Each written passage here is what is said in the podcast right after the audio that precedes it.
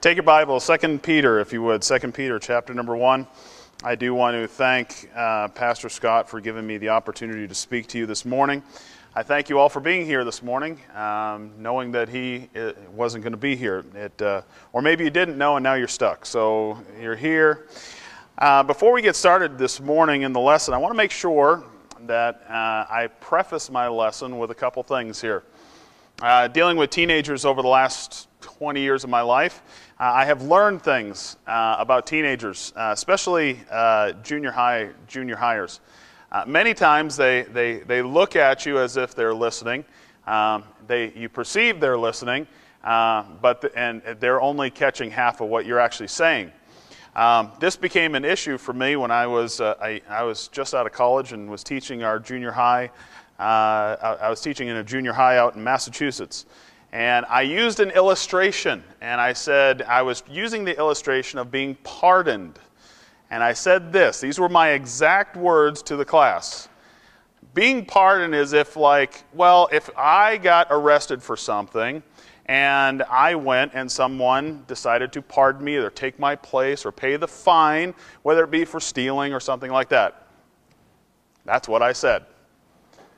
The next morning, I had a note in my office saying that I had to go to the principal's office, which many of you already know that any note that tells you you got to go to the principal's office is never a good thing, especially when you're a teacher. I walked into my teacher's office and he said, Did you tell the kids that you were arrested when you were younger? And I said, No. Why? Have you been arrested? I said, No. Why? And he hands me a letter from one of the parents of one of my students who had half heard what I said and turned me into the principal for apparently thinking that I had. So I ask you this morning, especially as we go through some, some of the things I'm going to say, make sure that you're listening all the way. Uh, because there's going to be some things that I say that you go, wait, what? What did he just say? Did he really just trust me, I, it's, I, I believe in what, what, what, I'm going to say, and I believe it's truth, and, uh, and we'll get through that. I want to read through uh, 1 Peter chapter number 1 and verse number, I'm sorry, 2 Peter, I said it wrong, 2 Peter chapter number 1, verses 1 through 8. We're going to read through it, and then we're going to pray, and then we will see what the Lord has for us this morning. Verse number 1, it says this Simon Peter, a servant and apostle of Jesus Christ, to them, that have obtained like precious faith with us through the righteousness of God and our Savior Jesus Christ. Grace and peace be multiplied unto you through the knowledge of God and of Jesus our Lord. According as his divine power hath given unto us all things that pertain unto life and godliness, through the knowledge of him that hath called us to glory and virtue whereby are given unto us exceedingly exceeding great and precious promises that we that, that by these ye might be partakers of the divine nature having escaped the corruption that is in the world through lust. And besides this giving giving all diligence add to your faith virtue and to your virtue knowledge and to knowledge temperance and to temperance patience and to patience godliness and to godliness brotherly kindness, and to brotherly kindness charity. For if these things be in you and abound, they make you that ye shall neither be barren nor unfruitful in the knowledge of our Lord Jesus Christ. Let's pray. Dear Heavenly Father, Lord, again, do thank you for this morning. Lord, I thank you for the opportunity to preach. I thank you for the opportunity to teach and read from your word and to study. And, and Lord, I pray as we get ready to open your scriptures and as we pray, as we get ready to uh, hear what you have for us, God, I pray that our minds would be open. Lord, I pray that our hearts and, and actions, uh, Lord, would be directed to you. Lord, if there is anything standing in the way of us receiving your full knowledge and, and, and understanding, Lord, I pray that we would remove that. Lord, if there is sin in our life, Lord, I pray that we would confess that and remove it. God, most of all, we want you to be glorified. We want you to, to reign in this moment. And God, I pray as, as services are going on all around the world that you would, you would that your name would be lifted up. Lord, I do pray you be with Pastor Scott and his family as they're away. Lord, give them a wonderful time away and pray that they come back rested and uh, ready to jump back into things. I do thank you for this time. In that name we pray. Amen. When we were down at camp uh, about a month and a half ago, um, uh, I came across 2 Peter. It was either in one of the, uh, the passages of Scripture that was mentioned. I, I, I, can't exactly tell you how I came across this. And, and I began to read through 2 Peter, and I, I, I just was overwhelmed with what is in 2 Peter. Uh, we, we, as a youth group, had just finished a, a, a study through, uh, uh, through, through one of the books, and, and, and had, was, I was looking for a new book to study. And as I got into 2 Peter, I began to realize there's some really good stuff here.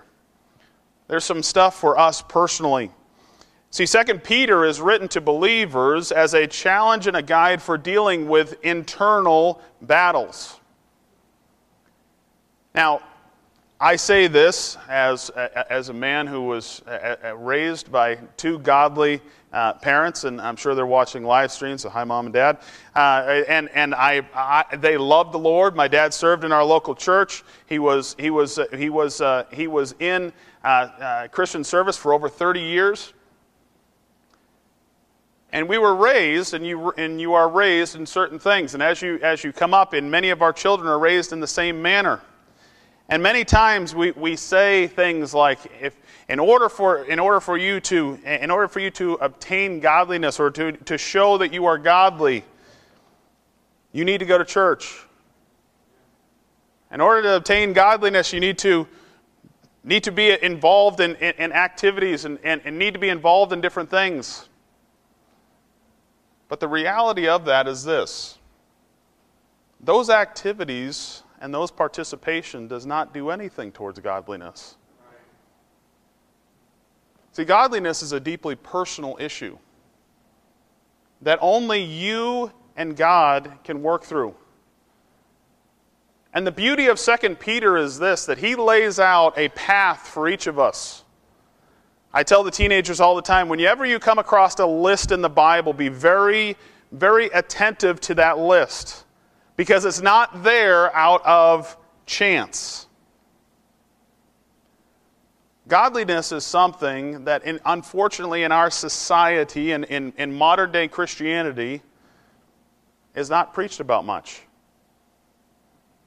We preach, and I'm not talking about from this, from this pulpit, I'm talking about from Christianity as a whole. Many times it's on, it's, it's, we talk about a lot of surface issues but never drill down to what is true godliness. In this passage, Peter addresses the internal battle of true godliness. Now, I ask you to consider this today because I, I had to consider this when I went through this. I've been reading through this and I've been stuck on the first 10, pa- 10 verses of this passage for the last month and a half. And it's just been overwhelming to me. I can tell you, I've come to church, I've sat in the pew, and I can tell you my heart was not right. Me being here is a good habit and one that we should all incorporate in our lives and one that we should promote and one we should teach our children to be a part of. Even if you're not walking with the Lord, come to church, be active in church so that you can be challenged. But that doesn't prove I'm godly. Me teaching behind this pulpit does not prove I'm godly. We teach our, we, we, we use, we, are, we very carelessly use phrases and, and, and, and, and, and, adjust, and, and, and big things with, with, especially with teenagers. You, you say things like, follow the Lord with your heart. And that's it. And then a teenager looks at you and says, How? And you sit there and you, and, and, well, I said it. It was a nice thing to say. Now, I, do I believe that? Absolutely. I believe all of our teenagers, everybody here should follow the Lord with you. But, but how do you do that? Well, Second Peter here, let's walk through this. Peter does a wonderful job here of walking us through what true godliness is. As we read through the, the passage, I'm going to go verse by verse and just kind of tear into this. But, but, the, but again, all the things that I mentioned are all good things or habits or activities that we should have a part of our lives. They should be a goal of ours. But unfortunately, there are many other false, false religions that have the same goals. So, what's the differentiation? What makes us godly? What makes us different? Well, let's read through this, and it starts in, in verse number in, in, in, verse number three. It says the first part, first two verses, just so you know, are, are a salutation. It gives the identifier of who God is, or who is who is writing the book, and, and you understand uh, Peter is writing this to the Christians. And, it's, uh, and it starts at verse number three. It says this: according to according as His divine power hath given unto us all things that pertain unto life and godliness through the knowledge of Him that hath called us to glory and virtue. In, in the middle of that verse, it says, hath given to us all things that pertain unto life. Well, I ask you, what has God given you? What has God given us as a church? Well, here's just a few, just a couple things. Number one, His Word. All for, all for us, it, it, it, I am all for good Christian study. I am all for good Christian books. I am all for the idea of, of studying, uh, studying something that is parallel to the Bible. But we have seen movements across this, com- this country and around the world where churches put aside the Bible and study a book written by a man. Many times we, uh, we, we hold authors up higher than we do than our own scriptures. We talk about how wonderful a, a, a, a book that is, that is written, about, written by man about the Bible is, is something that everybody should read. Well, here's, here's the thing, guys. This is given to us from God. This should be the foundation. This should be the start. Now, let's go again, go back to my junior high illustration here. Make sure we're all listening. I did not say that Christian authors are terrible and that you should never read any ch- ch- Christian books. Are we clear? Okay, good. Everybody got that? I, I, I ha- usually with the teenagers, I have to do this eye thing where I make sure everybody's eyes are on me. I didn't, I didn't cast any stones or anything at any Christian authors. What I'm telling you is the improper perspective here of when we elevate someone, something, some book higher than we do our own Bible. We've seen in the last 10 years, we've seen churches change the way they, they, they teach, change the way they, they act, change uh, the music that they listen, that, that, they, that they share, uh, their teachings, because they have stopped preaching from this. This is what God has given us. This is what we should be reading. If reading anything other Bible is wrong, no. Should we use it? Should we use the, the, the books, uh, books that are written to help us focus on the Bible? Sure. But our desire should be the Word. This is what He has given to us. This is the letter that He has given to us. This is, this is ours. Now, unfortunately, in our, in our life, this has become too available. And when something is too available, it loses value or perceived value. I, I love there, there's a, a video I've seen on, on Facebook of, of, uh, of uh, Christians in China getting a, a Bible. You, I don't know if you've ever seen the video. If you haven't seen it, it's an amazing video. And it's in this suitcase, and they unzip the suitcase and they hand it to them. And these, these, these people are hugging the Bible. They, somebody hands it to them, they hug it and it's in the plastic wrapper, and they, they, they, they tear the plastic wrapper off, and, and they smell it, and they touch it, and they're, they're holding it as if they're holding the most valuable thing in their life, because they are. What is our perception of what, his, what He has given to us? The second thing that I, I just want to bring out in, in, in, this verse is what else has He given us? He's given, given us the Holy Spirit. Why has He given us the Holy Spirit? Well, He's given it to be our teacher, our director, our conviction. Too many times we, we rush away from personal study because it takes time and makes us and time and effort and instead of instead of taking that time and effort we rush away from that opting for maybe a, a podcast or a, or, or a lesson that we can listen to now go back to my junior high thing did I say that you should never listen to Christian podcasts or sermons on tape? No. But that should not be your substitute for what you your time with Christ in this. God has given us a Holy Spirit to teach us, to direct us personally. And, he, and we do utilize those things, the, the external things, to challenge us. But our relationship with God is dependent on our personal walk through the Scriptures and our personal challenge to Him. God wants us to allow the Holy Spirit to teach. Too many times, and I say this with all carefulness, we elevate speakers, evangelists, or people that we deem as pillars of the faith to direct our thoughts and actions. These are just men being used by God. We should give God the praise and give God the direction and dive into His Word. God has given us so much in just those two things. He, I could spend a whole message just on that, on what He has given us, and, but just those two things alone. But Peter goes on here, and in verse number four, he says this Whereby are given unto us exceedingly, or exceeding great and precious promises, that, that by these you might be partakers of the divine nature, having escaped the corruption that is in the world of lust. God wants us to use the things that He has given to us to access His power and escape the lust of the world. If you are a Christian here today, and you genuinely believe that you have accepted Christ as your Savior, you are blessed beyond measure.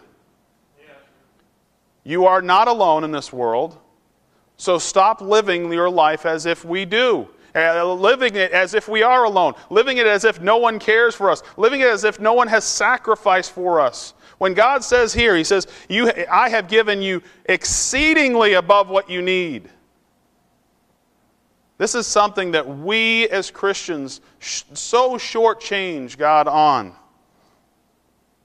He has given us so much in this world. When we use the, tool, the tools that Christ has, happen, has given to us, we find out something. So this is kind of our stair step here. You got you gone through verse number three, and God identifies, hey, there's there's some things that I've given you. And we talked about the Holy Spirit in the Bible. We've talked about in verse number four, it talks about that that He He is He's given to us exceedingly. Well, why has He given it to us exceedingly? So that we can conquer the, the lust of the world. It's not us battling it. I just talked with the teenagers this morning about the temptations of Christ. And, and, and, you look at how, how Jesus Christ surrendered and how he fought the devil. Do you know how he fought the devil? He fought the devil with Scripture. He did not fight it on his own. He, had he could have, but he, this is, he showed us the way to defend ourselves against the devil. And what is that? Know your Scripture. Use the tools that he has given to us. Well, that's the start of our faith. But then, then Peter, eh, through God's direction, goes through this wonderful list to get us ultimately to verse number, eh, to verse number uh, six, where it talks about godliness. And if you notice and you start digging into this, you notice that these are all internal things. This is not something that you can fake. This is not something that you can imagine. This is not something that you can just do. This is something you have to take time and walk through this. Well, it talks about in verse number four again, uh, why are we using this to battle? And then in verse number five, it says this And besides this, giving all diligence. Giving all diligence. Diligence, according to the, uh, to the dictionary, is this a careful and persistent work of effort are we diligent in our faith and direction with Christ? Are we diligent in our walk? Are we diligent against the sin that is in our life? Are we persistent in our faith? It takes effort to be diligent. It takes honesty to be diligent. It takes time to be diligent. And before you tell me, well, I don't got time, I don't got patience, and I don't have, I, I don't have any of those things. Okay, let's go back through this and think about this for just one second. Um, if you, and I tell this to the teenagers, and I'm actually going to share it with you as adults too. There's a thing on your phone. Uh, there's an app usually on your phone, whether it's Android. If you got a smartphone, if you uh, if you got a dumb phone, you're you're blessed. Um, but you have, you have this app that will tell you exactly how much time you spend on each of the apps that you use during the day. Now, I want you to go there sometime and just see what you spend your time on because you're so busy. Then I want you to step back and actually think about what you actually did the last 24 hours. Did you have any time?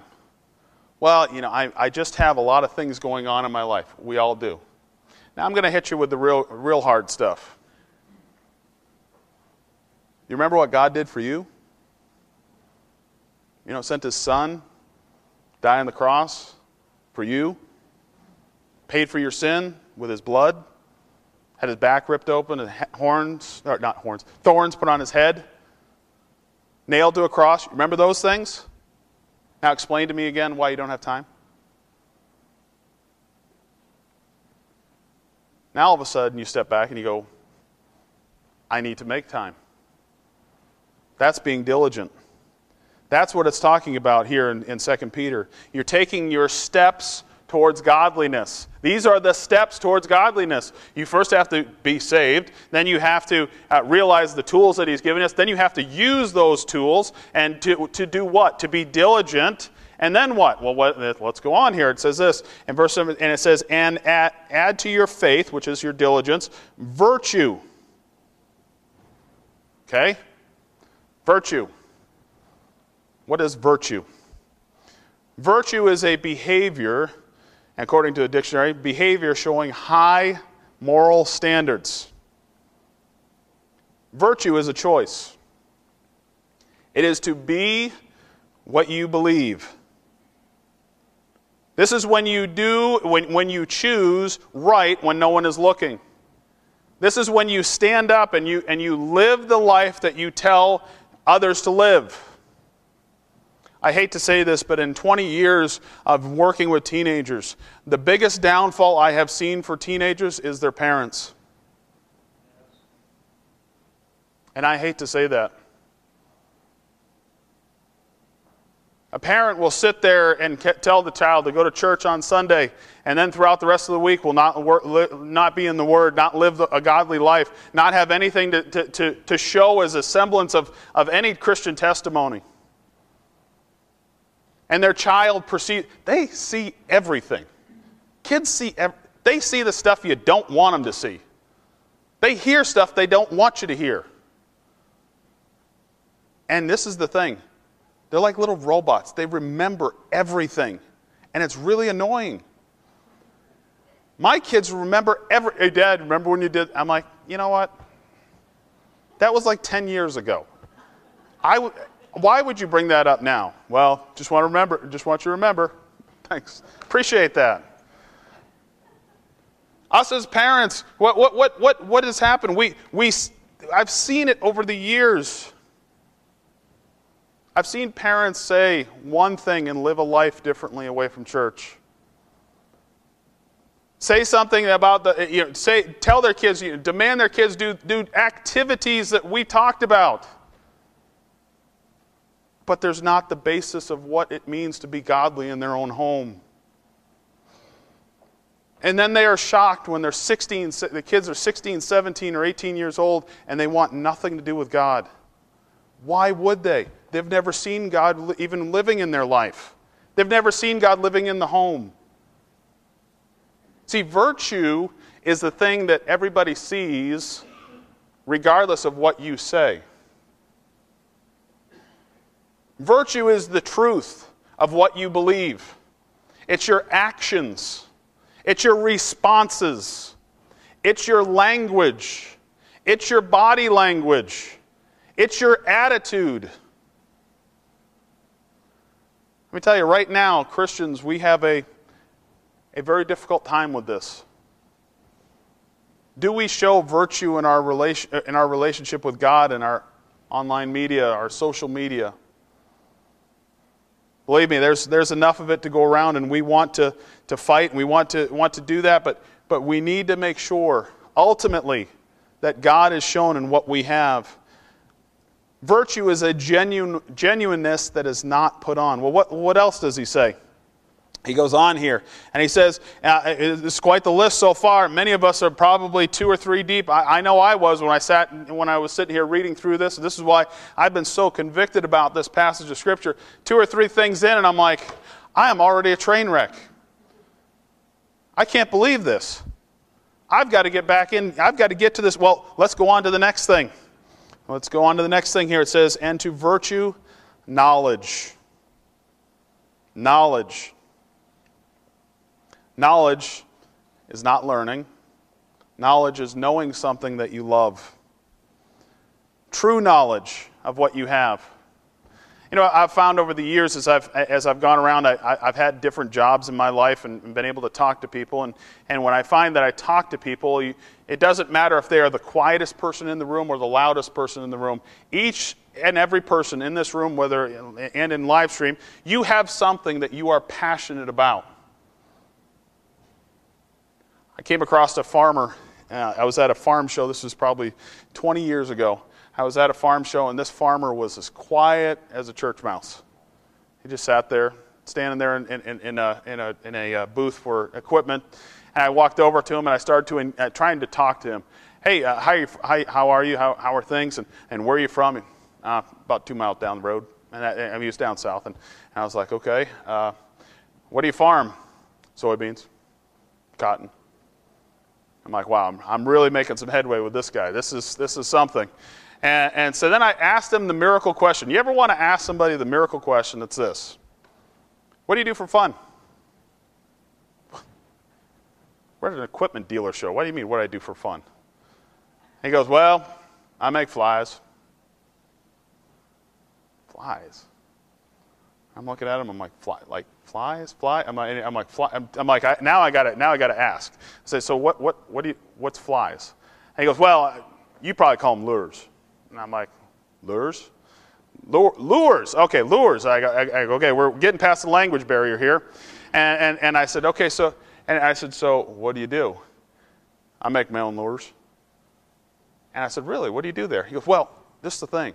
I like to fly fish. And there's a certain thing, there's a certain element that you got to There's certain string you got to use. It's just right. And then you, you, you take the, the, these different items and, and you put them in there, whether they're feathers or reflectors. And it depends all on what you. And then he takes out his phone and he shows me this vest that looks like it's a Boy Scout vest, but it's got lures all over it. He's like, this one I made in, in October. I caught a something bass, and and he's going on and on and on and on, and I'm like,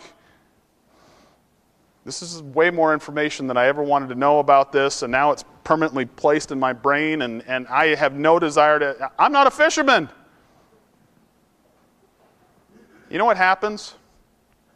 When you love something, you study it, and you know it. See, knowledge here is not teaching knowledge. This is not learning knowledge, although that may be a part of it. This knowledge is true knowledge, meaning that you have a passion to know.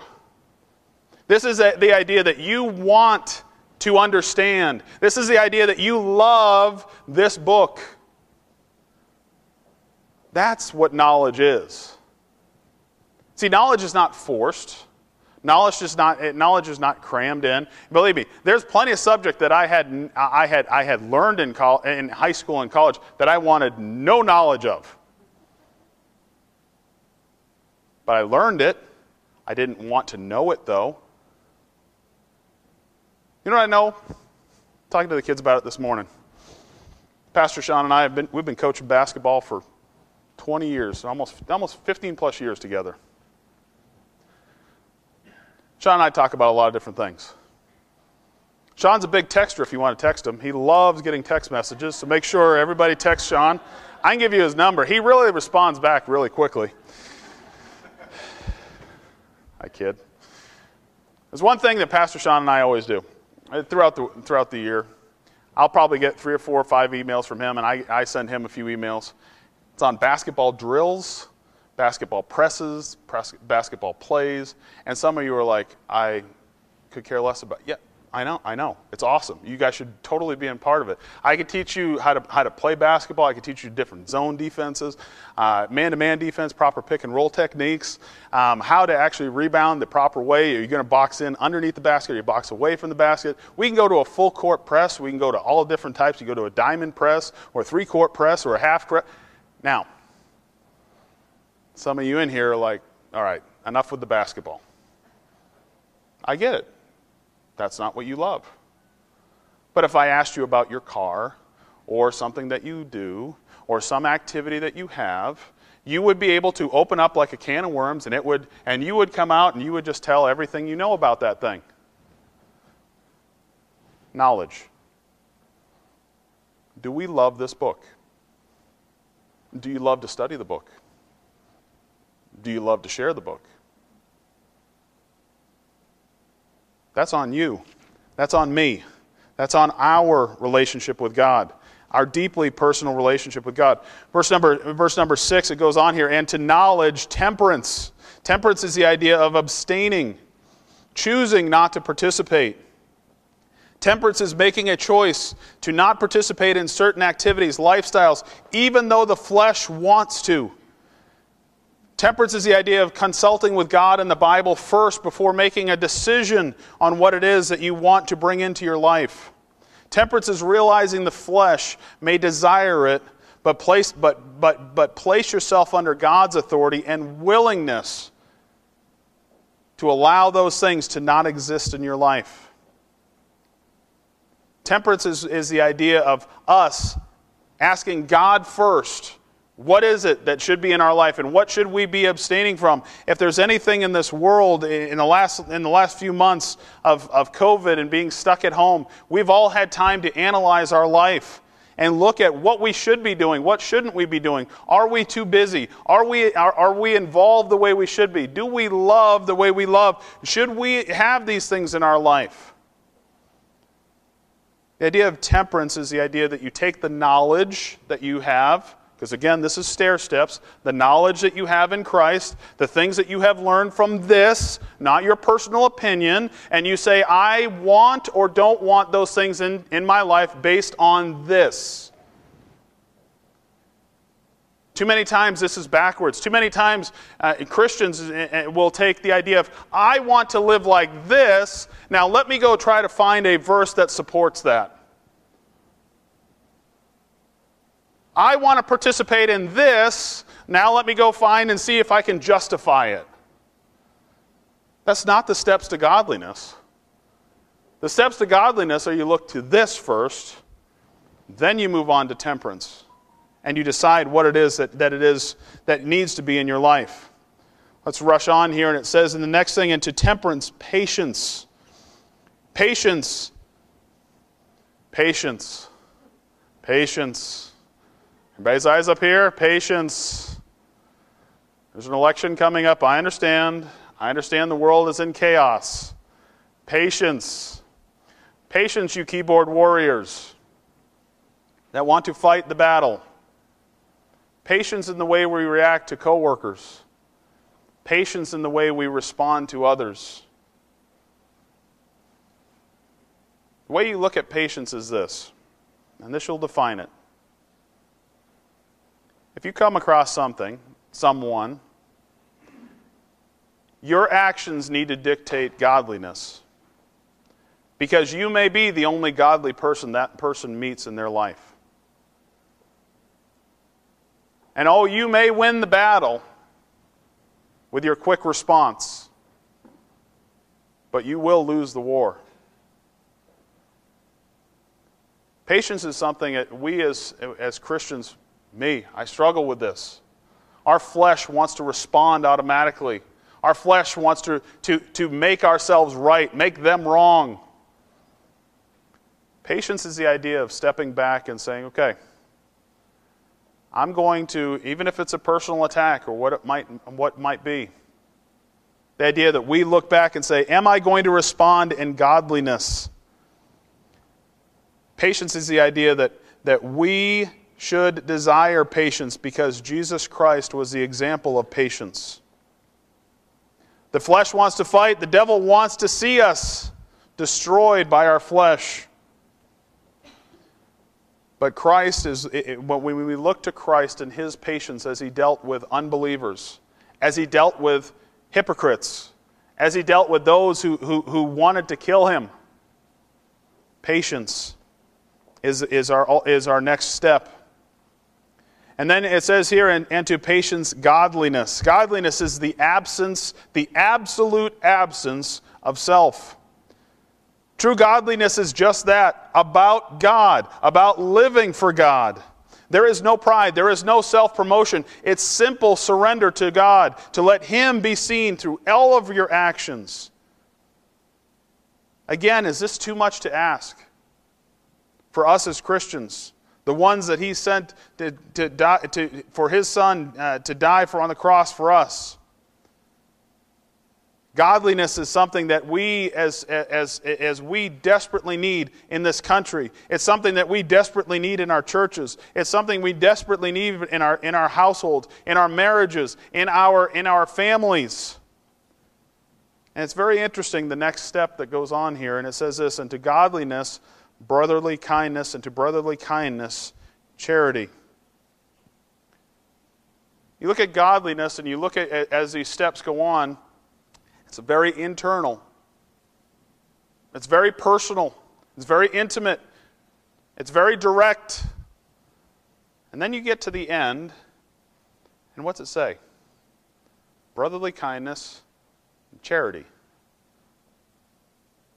Well, those are external. See,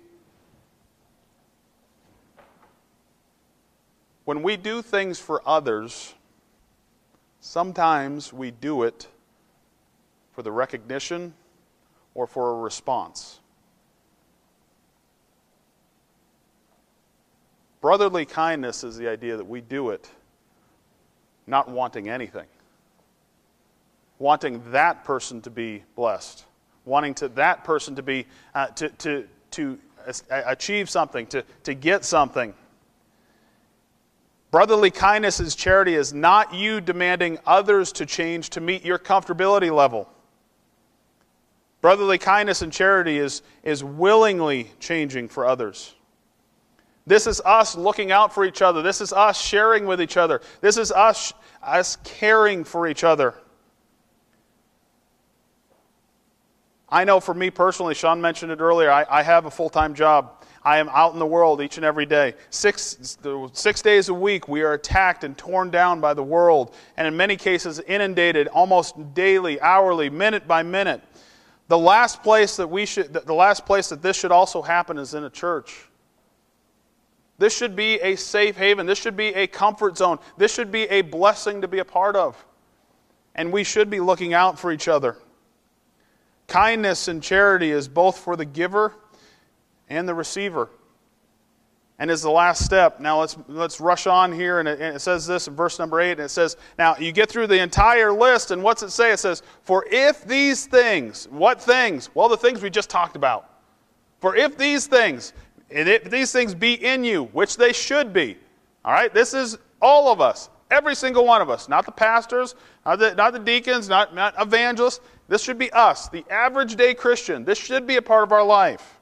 It says, For if these things be in you and abound, meaning that they grow, that they're moving, that they're always on, it says, They make you that ye shall neither be barren nor unfruitful in the knowledge of our Lord Jesus Christ. Paraphrase that with another verse, and I'm just going to, I'm just going to paraphrase it. By their fruits ye shall know them.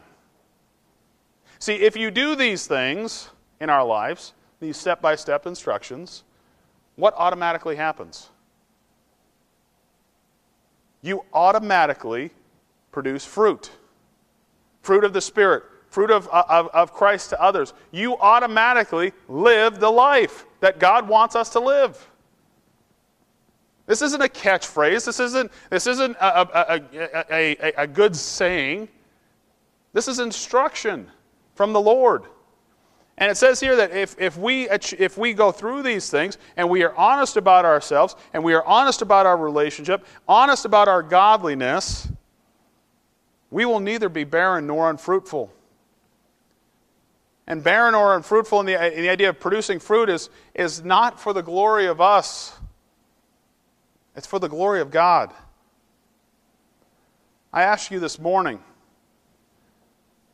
is true godliness or God live, in, in, godly living occurring in your life?